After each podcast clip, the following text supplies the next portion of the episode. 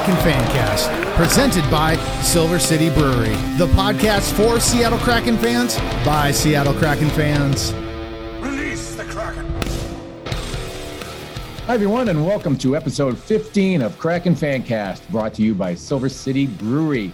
I'm your host, Chris Porter. I'll be joined momentarily by my colleagues Jim Cockrell and Nathan Gunderson for our regular hockey talk discussion. We'll also have our colleague Luke Chelios on later for another edition of Chelios Chatter. Kraken Fancast releases episodes approximately every two weeks with occasional added special editions here and there.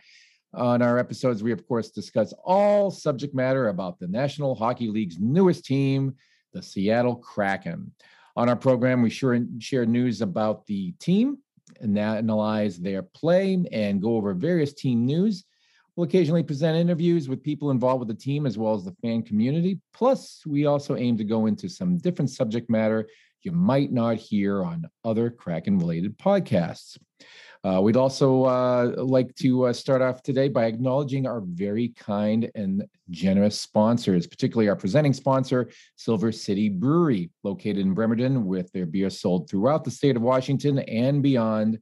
Beer for one, beer for all. Silver City is an all inclusive Northwest craft beer adventure in every pint. Also, big thanks to the Angry Beaver, Seattle's number one hockey themed bar located in the Greenwood neighborhood of Seattle. And we'd like to thank our newest sponsor, Mojito, serving the best Latin American and Cuban food in the Seattle area, bringing together amazing food and amazing people.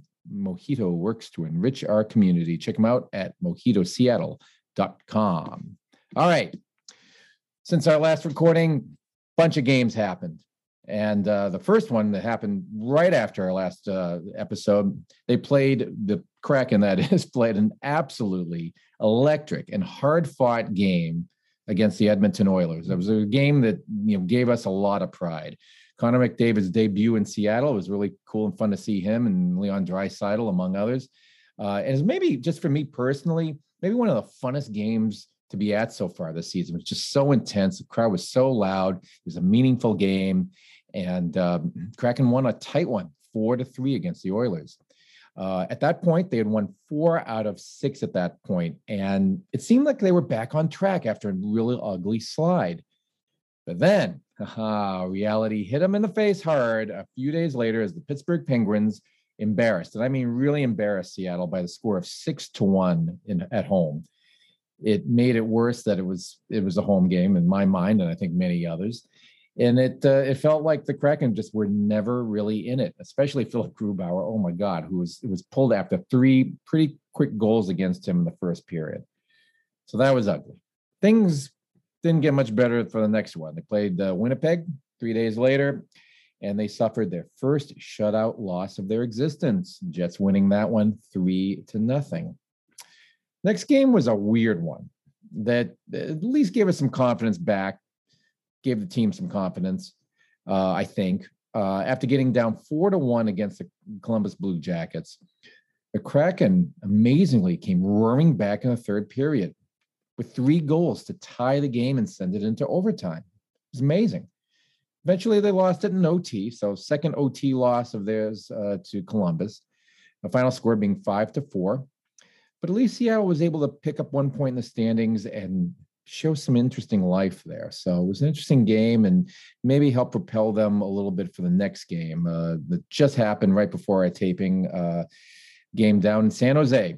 Uh, take on division rivals, the San Jose Sharks. And despite missing players, uh, key players at the COVID protocol, due to COVID protocol, the whole Kraken team looked really solid throughout the game. Uh, they almost pulled out the team's first shutout win, but the Sharks unfortunately got one late in the third period to make it uh, a little bit tense there in the end. But uh, with an empty netter near the end of the game, uh, thanks to Kelly Jarnkrok on that one, uh, the Kraken came away with an impressive three to one win. Also, big kudos to Ryan Donato and Brandon Tanev, Tanev for the other goals, and um, excellent goaltending that night by Chris Driedger. Got to say, it was really excellent. So as it stands as we speak today, the team is at the bottom of the Pacific Division. Bummer. But they still show life. Not consistently enough, though, unfortunately. And uh, Gene, Nathan, I'll, I'll start with you. You know, it seemed like the team figured out there at one point how to minimize defensive collapses, and, and the goaltenders were seemed to be stepping up to another level. But then they fell back a step uh, at, at some games that were home games you, where we didn't really expect that. Um, while we can arguably keep giving them that pass that, oh, they're an expansion team and it takes time, et cetera, et cetera, uh, it can't help but be frustrating for the fans as well as I'm sure the people around the team. What are your thoughts on all of that? Yeah, guys, let's let's talk about goaltending and defense here for a couple of minutes. That game you were talking about against Pittsburgh, Grubauer allowed three goals on four shots. That's just not good. They had to bring in Daccord. He had to try to stop the bleeding and allowed another three goals. Just couldn't get it done. He doesn't get a lot of time to play against NHL caliber players. Not saying he can't handle his own, but they put him in and just just didn't happen. Couldn't make it happen. You're expecting to put him in and you've got a team in front of you that's already allowed a few goals. I'm not saying that they already felt like they gave up, but they were tired. They were ran up and down that ice the entire game. That did not help. Not a good one. Uh, you know, moving on with a 3 0 loss. Grubauer did look good. First two periods, he only allowed one goal. And then just kind of a slippery slope there. Fighting, battling. Again, just couldn't get it done. Decent game against Columbus. But moving on to that San Jose game, I liked everything about it. The skating was fantastic. The goaltending was top notch. Scored some goals. Passing, everybody just played as a team. I'm talking everybody on every line did their job, did exactly what they needed to to come away with a W. I was extremely impressed with that game. I would really like it, win or lose, if we could at least replicate that game in the way they put in the effort the way they methodically just went up and down that ice knowing what the objective was, I'd be happy. Goaltending, you know, I was on the Grubauer train. I'm still a fan, but at the beginning, I was excited like everybody else was because that was our our guy, our starting goaltender for our brand new team. He got to put on that jersey and he was our guy. It, the the starts just started to get a little worse and worse and inconsistency. There were some wins, but there was a lot of losses, and that gets frustrating. You, you start losing faith a little, I guess. And I'm not being a pessimist. I'm sure some people think that I get a little too hard on on the team on our losses, but I guess somebody has to. I don't know what's said in the locker room, if anything at all, because sometimes it seems like nothing changes. But I'll tell you when it does change, not 100% of the time, but when you put Driedger in, it's a different type of hockey game. I don't know why, but they are two totally different goaltenders with different styles, different focus, and that spreads to the players in front of them. Again, I don't know why that is, but for me, as a spectator, when Chris Driedger is in the net, I see a different hockey team completely. It's refreshing when he's in the net because you don't really know what's going to happen. Unfortunately, with Grubauer, you almost kind of know what's probably going to happen, as sad as that sounds. I would like that to change. We need solid goaltending from both of them. If it's not going to happen, Grubauer, I don't know I don't know if you're going to be around all five years. I don't know how that really works, but something's got to give. I do like Daccord. I want to see him get a little bit more time up here. There's not a lot of room for him, if any, right now, with uh, Driedger being off the IR. But in my opinion, goaltending has got to polish up. The defense, same thing. I don't know what it is. I don't know what's more frustrating the goaltending or watching some defensemen just letting plays go by. I've seen it. So have you guys. I know they're human. I know they get tired. But damn it, you're you're professional hockey players. You are top notch, the best in the world. You need to perform the best that you can. And when you're standing at that blue line just watching plays go by, that's crap. And I'm getting kind of tired of seeing it. I don't play for them. I'd play for free if I could. Those guys would probably run circles around me, but it's easy to pick it apart when you're sitting here at home on your couch watching it or when you're in the stands watching it, paying good money to see it. People didn't pay good money to see loss after loss after loss. People paid good money to see a team hopefully win, and if they lose, they lose trying. And sometimes I feel like they're just, I wouldn't say giving up, but they're not giving it their full potential. That's apparent. I'm not the only one that feels that way. I want to see them succeed. I want to see them at least get to 500 hockey. If they could get to 500 hockey, that would be really really swell. I don't know. That's that's my two cents on it and take from it what you will. Let's get some wins. Let's move forward. Let's have a plan of attack for later in the season because it can't continue like this. That's for sure. All right.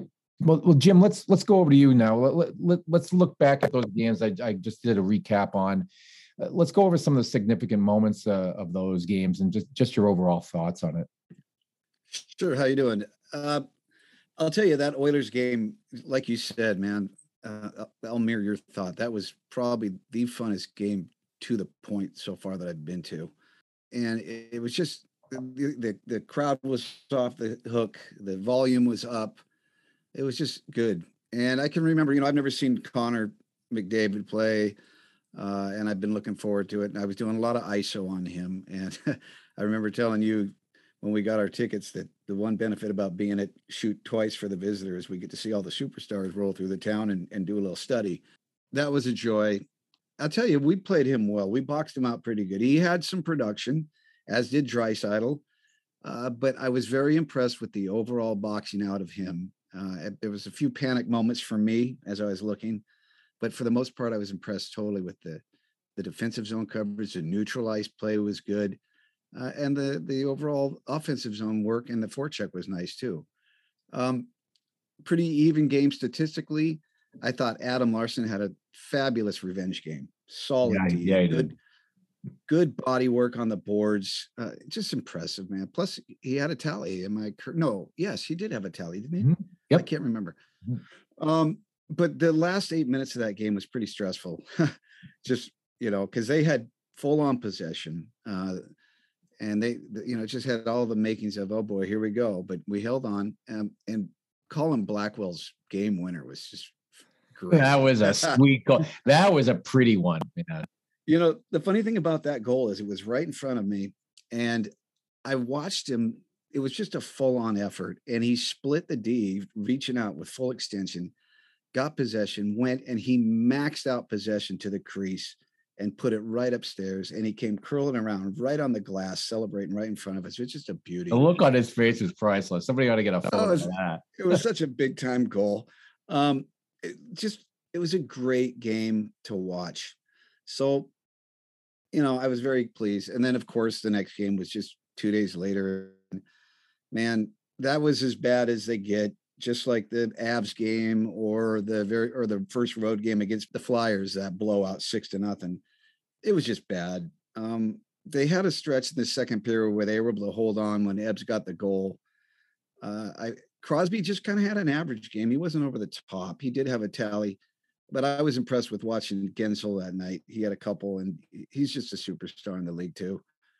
But that you know those first three goals in the first five seven uh, five minutes um, when we had the yard grew, I was like, oh boy, here we go again. You know, so which brings me to a point that we've talked about too about getting scored on early. I, I took the numbers down. We've we have been scored on early 18 times versus 10 and it actually seems like more but those are the It numbers feel, yeah, it feels like every almost every game, it doesn't it? yeah it's just brutal You're like, all right, there's the first, you know, first five minutes to goal. Okay, yeah. But and it's just it's probably unfair to say that. it is but there's there's nothing worse than always coming fighting out of a hole and i know how it is as a coach so he's got to go through the same thing and those other games uh, that that Jets game, they felt like I felt like they were never in that one. You know. It well, Hellebuyck same- had a hell of a game. I mean, they they their shot total wasn't bad. I don't have the number in front of me. It wasn't terrible, but yeah, I mean, you didn't feel like they were, you know, it didn't feel like a game they were going to win. It didn't seem as bad No. the Penguins game, though. Of course. Yeah, and I, you know, I didn't break down the quality of the shot, but yeah, I mean, he was standing, on, he was playing great goaltending, but I just felt like we were never in it. That they another one of those real tentative games, which Yeah, just I agree. feel right about it. Um, and there was so many bad things to pick pick apart about that game. There was nothing really positive uh, to pick out of that game. And during this whole stretch, by the way, uh, power play was falling back again, which was strange because we were on a nice roll leading up to it. So it kind of just hung out there stagnant for a bit. And then, like you said on the CBJ uh, game, I got to tell you the truth. I, I watched that from home and I turned it off. Well, should I- I Really? the channel. Yes, I did. Uh, poor bad of me. I I was frustrated. Uh, how could you not be at the start of that jo- that game, right? Oh yeah, no, the first period was was not pretty. No, it wasn't. So I, I turned it off and I went over and listened to the, my Bruins and I got happy. but the the funny thing is, is you know I have one of those Bud goal lights and it goes off probably twenty to forty seconds faster than in re- than real time. I, I watching the t- uh, TV, but not in real time. And every time I'd go off, I go, "Oh God, who's this? Is this the g- game I'm watching, or is that the Kraken?" So I'd go back and forth between the two games. Unfortunately, it was uh, it was the Bruins game I was watching for the most part. But Well, both teams feel felt like lackluster to me in that game, but at least you know, at least the first half of it. I mean, I wasn't really impressed with Columbus either, and I was like, uh, you know. So, No. uh, but both both of them kind of seemed to, you know, spring to life later. Uh, well, you know, what was nice to uh, about that CBJ game was uh, Geeky got on track again. with- Yes, with he was overdue. Um, and so he's he- actually his last two games, even San Jose was great. That's good for him because he has been dry. Uh, so it's nice to see that. Plus his assists that he's been dishing out have been unbelievable talent, like power forward moves. I couldn't believe the one last night against San Jose. That was a pure power forward move. It's funny because you know that done to tie it up. That was identical to the op- opening night goal that the very first goal scored in Climate Pledge. It was it? identical. Same. Oh, yes. Look at it. w- play you it have to look back. That's- oh. Even Larsson, the, the dish off from Larsson was identical. So that was kind of cool. But I, I I'm bad. I turned that game off. And then of course I started seeing things on Twitter and I thought, oh boy, I better get back there. And yeah, that was impressive to watch that third period for sure. Um, and then, you know, what was it? How many seconds did they score on that OT? Pretty quick. Uh, Yeah. It was within A minute couple minutes. 27 or Yeah, something. mi- Yeah, it was. Yeah, in- that- yeah. Well, not first, a bit but it was a little bit, and you're like, it was like such a because they're like, oh my god, they're gonna what a Yeah. comeback. Uh, never mind. Yeah. Right. Yeah. But it But gave, it gave them it gave them a little life that, that they really needed after those previous. Totally. games. So so on that homestand, they went one, two, and one, which is you know acceptable, I suppose. Uh, but it was I was kind of expecting more after that nice uh, previous four games where they really looked good. So, but then last night really looked good, taking off. Like, who the- are these guys last night? Yeah, the San Jose game we were referring to. Yeah, no, that was a solid 60. They played great in every zone. I was thoroughly impressed. Um, and of course, Driedger was just lights out. And he almost had that one stupid move though there at the end. I, I thought, what are you doing? Don't blow it, buddy. But he- yeah, no, that that he- seemed like a, the, the Chris Driedger I I remember seeing from Florida last year. I was like, that's the guy they picked up. Well, when you think about it, his last three games have been that way, right? Yeah. It's just that those other two are, and then I, you know, I had this thought in the back of my head. I go, geez, just don't, I don't want to hear about some article in the paper tomorrow about he's injured with some thing again, because those mm-hmm. other injuries came the day after a wins, big wins. So thankfully, uh, he's looking good. It's going to be a battle for, Yeah, I uh, know. Like Joey Daccord's got on his what? Oh, for the good night. Okay, I got to get the flight tomorrow. Uh, so I just, no, apparently some- no. Chris is okay from what we know. yeah. So it's going to bring some good competition in the net. Uh, Yeah. But it's going to be interesting from here out because uh, tonight Grew is starting here shortly. And Yes, uh, as we as we're recording this game, the Anaheim Ducks game in Anaheim is uh, about to start. you know, he's got to stand tall because if he struggles a little bit, then uh, there's going to be some back and forth things going on here. That's uh, every every coach deals with at some point in, in the season. So it's a big test for Grew tonight. See what he can do and the team in front of him, and of course Anaheim smoked us at home here. And uh, and one of the surprise teams of the season so far, I'd say. Although they're softening up a little bit, and we're kind of on a roll, so it could be a good battle tonight. Gibson, uh, well, G- Gibson's was I don't know if it was scheduled tonight. All right, he's uh, their their goalie's hurt, so uh, uh, he won't be playing. But yeah, I mean, a lot of these teams have kind of come down to earth, but they've been they've been they've been quite good. They've been way better than I was expecting. So uh, could and it's in Anaheim, but you know uh, the Kraken. You know how many games have they won? That they were oh god i just hope they don't get blown out and they you know and i'm just thinking against capitals and and oilers and some of these teams that you know they really step up against these you know really top tough teams you know panthers you know eh, you know so i just you know you never know that's why they play the game we're gonna see tonight um mm-hmm. you know let's let's talk a little bit about you know we, we, we you know, and it's not just natural to kind of fall into the goalies and, and a couple of guys that have, uh, you know, really, really good goals or stints or whatever. And, uh, but, um, let's, let's, let's step back and talk a little bit about, uh, some of the other players. Actually, a player that you and I talk about between us, you know, off, uh, off recordings, uh, a lot. Uh, and it reminds me uh, this kind of segue about uh, an email, one of our emails from the deep this week. Uh, want to remind you all that we love getting to interact with our listeners, and we particularly love, appreciate getting emails and social media messages from you all. So each episode, we aim to read one or two of these comments and or questions. We got a really great one, I think, uh, which is um, just so happens to be a subject that Jim and I have been itching to chat about. So we'll jump on it here. Uh, it's from Nick Kleiner. Uh, Nick says, I have seen McCann, Jared McCann, bounced around lines and positions. Why is the coaching staff not keeping him on a specific line and position? And I chuckled when I saw that. I was like, oh, this is a conversation I've had like at least a half dozen times with you, Jim.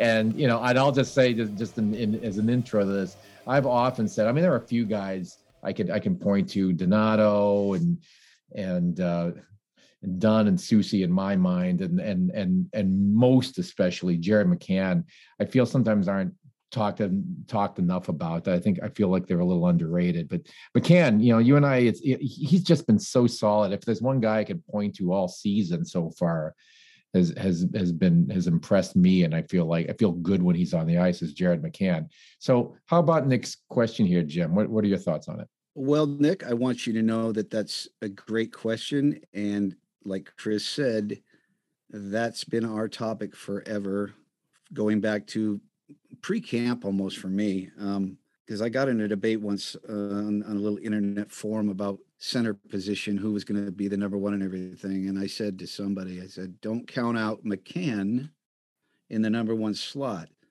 And I got bombarded and laughed at. And I said, dude, trust me, this guy's all about chemistry and he's an all around player the deal about McCann, as best as I can tell, is Hakstol with the injury rotation, whether it's COVID or, or actually bona fide injuries, is the most versatile player on the club. And Hakstol can plug and play him anywhere, any line, anytime, which is huge compliment. It drives me nutty. He's because in my opinion, he's a top six forward, whether you got him slotted at the center or the wing, it just doesn't matter. Uh, unfortunately, when you look at his minutes broken down throughout the season, and I I looked at them, they're all pretty hanging out around the same spot. But just the last four games that we talked about, you know, Edmonton, Pittsburgh, uh, the Jets, and Columbus, it was 14, 16, 13, 16. So McCann, by rights, deserves those 16 minutes and greater per game for quality, whether he's running center on one or center on two or hanging out on the wing. That's where he needs to be. Uh, it's hard to it's hard to know what Hakstol's doing, but I'm just going to have to write it off to him trying to balance out the lines. And unfortunately for the fans and people like me, McCann's the one that gets plug and play. We can only look at it as a compliment to his playing ability. Uh, but I think he's starting to notice, or everybody's it's gotten to the point where it's like, you know, it doesn't matter. Jared McCann deserves you know those kind of minutes every game, however we can get them. Well, his, right now, as, as, we stand now, I, am glad you brought it because I wanted to make sure. You know, it's it's 15:05 uh, is is is his you know typical playing time. And this guy, if I'm looking at the stats right, I, I didn't realize, he, you know, he's got the second most goals. I, Like yeah, second most goal guy on the third line. What the fuck? I've been saying it all along. He has the highest goals per 60 or point production per 60 on the club, on the roster. He missed five games because of COVID. Eberle is the 22 most at 12, Yeah. but he has 18 minutes. Yeah. And McCann has 22 games in his belt. Everybody else has 26 to 28. The numbers are there. They don't lie. His weakest asset is his draw play. If you're going to have him at center, he's hanging out at about 48%. But that's, it doesn't matter. He's a dual purpose guy. You know, he's a utility top six forward straight up. His, his shooting percentage is, is top notch. It's 22%. You won't find much higher than that. I think Eberle's up there too. But they've got him right now as of the last game, but a lot of this has to do with what's going on with Gourde and his COVID uh, protocol. McCann is up on that top line again, where he started those first two weeks of the season, then got shuffled around after that. Uh, Unfortunately, those first couple of weeks, everybody was playing, but Ebbs was pretty quiet, if you recall. So Really, you know it, it but ebbs was involved in the play he just wasn't involved on the score sheet much so they're back to where it is and that's good so the question is fantastic. We're all thinking this. I think Hakstol has an overall plan but i think it's about to change too. I think you're about to see a lot more. Whether the team gets fully healthy or not it's just because it's he's too vital out there. He's too productive. Um, even when he's not on the score sheet, as Allison said last night, she goes, you know, he was one of the most effective players last night with zero points. It was just he was charging the play. He's a shoot first mentality, and he, by the way, he has a hell of a shot. It really does, Yes. and he he lets it go on the fly a lot. He's moving. So, great question. I love the guy. He actually is my favorite player on the club to watch. yeah. So there you go. There you go. Good stuff.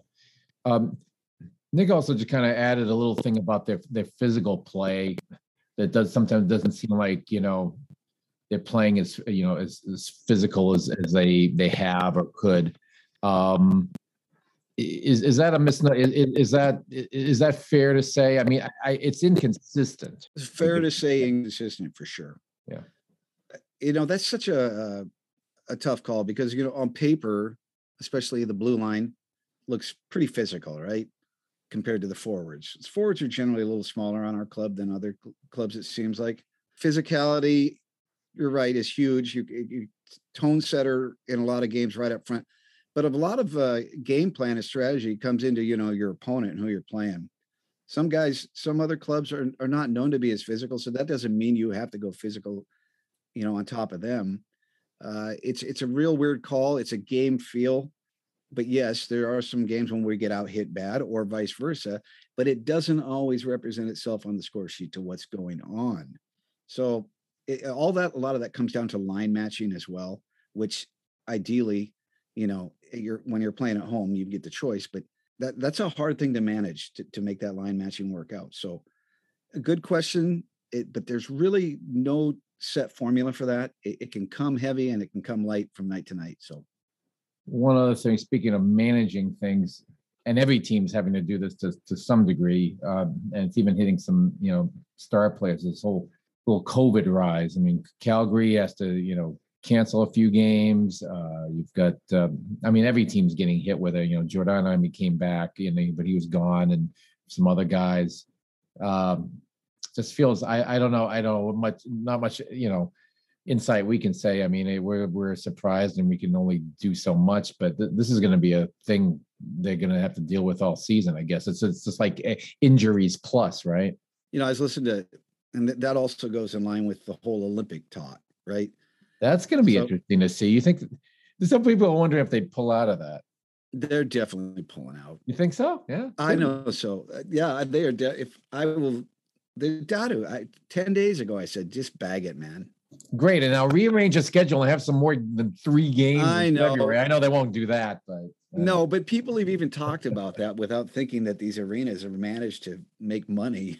so, but no, it it just I don't see it happening because of the rules in place. I was listening to Elliotte Friedman this morning, uh, NHL radio. You know, the guy's he knows his stuff, obviously. and he started running down the whole rules between you know you, uh, North America and the sanctioning uh, Olympic Committee, and then China's rules and all this stuff. And there's so many heavy duty rules involved in this with uh, you know protocols. If something happens, if somebody you know contacts or trace or whatever, the the delay in time just messes with your schedule all the way through the NHL season. So it's just it does not make sense to even take a chance. And you know now it's in the players union talk, and they're already leaning towards man, this ain't worth it. I can just see it not happening. And Yeah. you know, Calgary, you, you mentioned the teams that are starting to make the news with everything. It's it every day it's it's getting bigger. Calgary's got a ton of guys on the protocol right now. Well, and it's also, you know, we also, my understanding is when somebody's on COVID protocol, it doesn't necessarily mean they have COVID. One of their family members might have COVID. Maybe their their accountant who they had a meeting with the day before had COVID. What it can be Exactly. anything.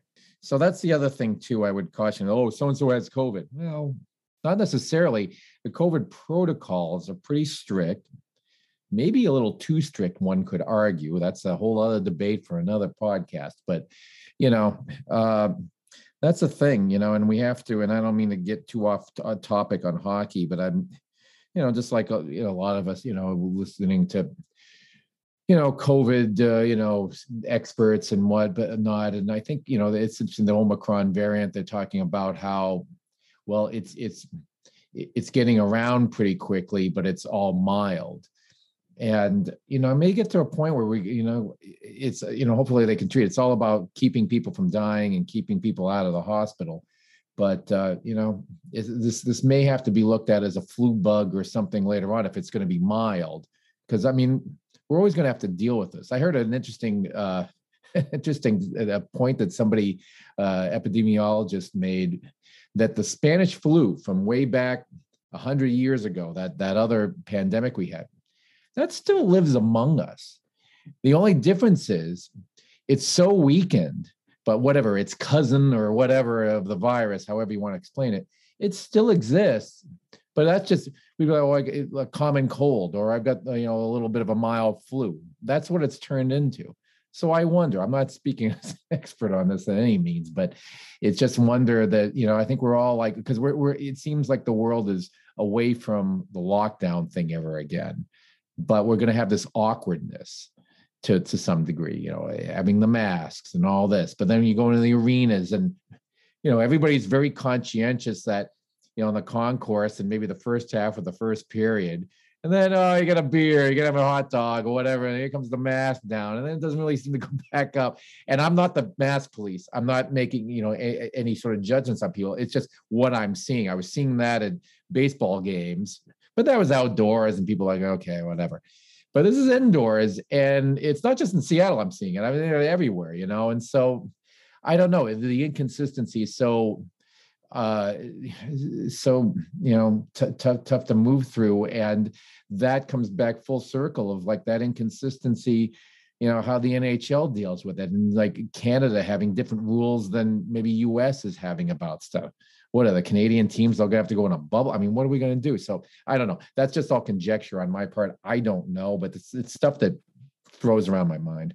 Yeah, it's it's a brutal up and down thing that we go through, isn't it? It's just when you think you're on the rise, and then oh boy, I heard him talking about the um the NHL doctors are are convening like tonight to discuss the next phase of a, another step or arrangement in the protocol per teams, and it might have something to do with uh you know across the border more than the southern border. I don't know, but they're talking about it already, so. I think they're probably also going to get a little bit of language in there about Olympic talk. So Yeah. it's not gone, that's for sure. Stay tuned, folks. Lots happening on that. All right, just to, to wrap up a little of this talk, we've got uh, previews of what to come. Uh, our our next uh, recording will be uh, at the very end of the year, so we'll talk a little. So there's a lot of games. They they really crammed a lot in here, so might not get to talk about them all. But as we said on the on our recording day here, it's just shortly before their game against the Anaheim Ducks in Anaheim. They've got Edmonton coming up again, Toronto, a very strong Toronto team, uh, Arizona, who's uh, looking horrible. may the Kraken really get some. uh, They deserve to get some revenge on that ugly game they had with Arizona earlier in the year. Uh, Calgary again, uh, Vancouver, Philadelphia, and then finishing up the year at home against Calgary. Um, that's on December 30. And then I know on the is it the first? I think you're going to the game. Uh, the first or second, they're playing Canucks. I don't have the schedule in front of me. Uh, it's, uh, it's the first. It's the yeah, first. that's a, that's quite a crammed list of games in a two week stretch. Wow. Uh, anything we should look forward to? You thinking of, or they need to do, or just just thoughts on any of that stretch? No, I like. Where will McCann be in the lineup? you know? Oh, yeah, no. Look, obviously, I like what I've seen the last couple games, I and I, I believe this is the way we can play. It's very high intensity hockey. Uh, it takes 100% effort from every every person, every line, every shift, eh, which can be hard to maintain. You heard me all season long. I just want to strive for 500 hockey. I still think it's attainable. Um, unfortunately, uh, other clubs are also going to have to drop that have been playing a little bit over their head. Um, the whole Vancouver scene, Boudreau, I'm not going nutty like them knuckleheads are up north, but um, I- I get it from their standpoint.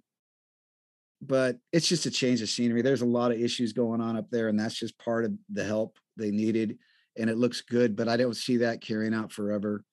Uh, which reminds me, I'd down the road, it'd be nice to get some uh, a Canuck fan on here, and I we know who that is, and we'd have like to have a nice perspective from him. So Yeah. maybe we can arrange that at before the game or something. I think that's a great idea. Absolutely. Yeah. Let's do it. Yeah. All right. Before we get to our next segment with Luke Chelios, I want to take a minute to tell you about our Patreon page. Patreon is a membership platform that makes it easy for creators to get funding. Putting this podcast on takes a lot of time and finances for equipment, so things like sponsorship and Patreon funding helps us keep doing what we're doing. So for patrons, it's a great way for you all to join your favorite creators community, help with funding, and even get some perks along the way. You can go to patreon.com slash krakenfancast or at krakenfancast.com slash patreon and make your way to our Patreon page. We have some great perks that you all can get involved with. Starting at five bucks a month, there are three different tiers. So the more you donate to support, the more perks you get. We very much appreciate your uh, input on that. Um, and also the other perks, you know, notifications before anyone else on Kra- Kraken Fancast merch opportunities, uh, raw audio of interviews, all kinds of stuff like that we'll put up there. So uh, uh, please uh, consider that. We, we much appreciate it. All right. Now it's time, our regular segment with our buddy Luke Chelios and his Chelios chatter. Luke, take it away. Well, Chelios here. What a Christmas gift it was last night. Loot from Winnipeg gets to go to work at the Planet Pledge Arena to see the Kraken play my first team, the Winnipeg Jets.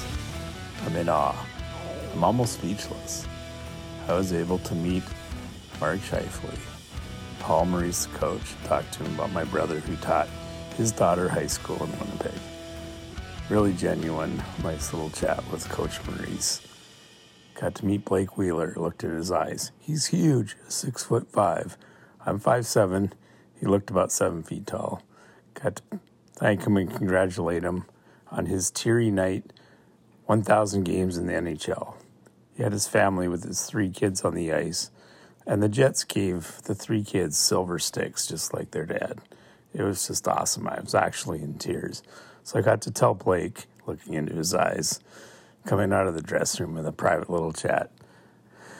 Congratulations, Blake, on a thousand games. So this is a shout out to the Winnipeg Jets on a night when I worked my Kraken Jets first game ever.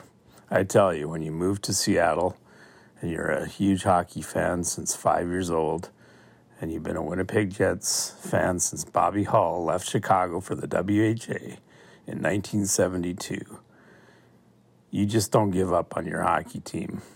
Chris and Jim, you know about your Boston Bruins thing. Well, I got it going with the Winnipeg Jets.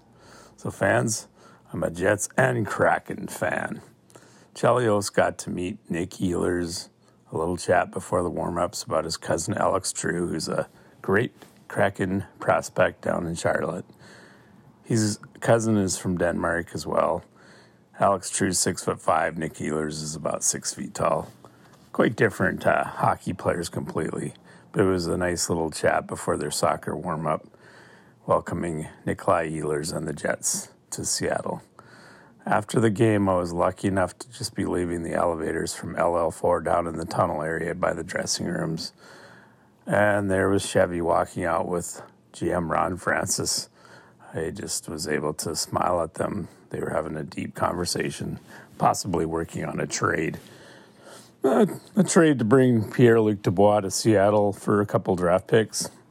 Anyways, then along came Mark Scheifele, one of my favorite Jets. I got to say hi to him. Saw Kyle Connor, who had two goals to beat the Kraken last night, walking out.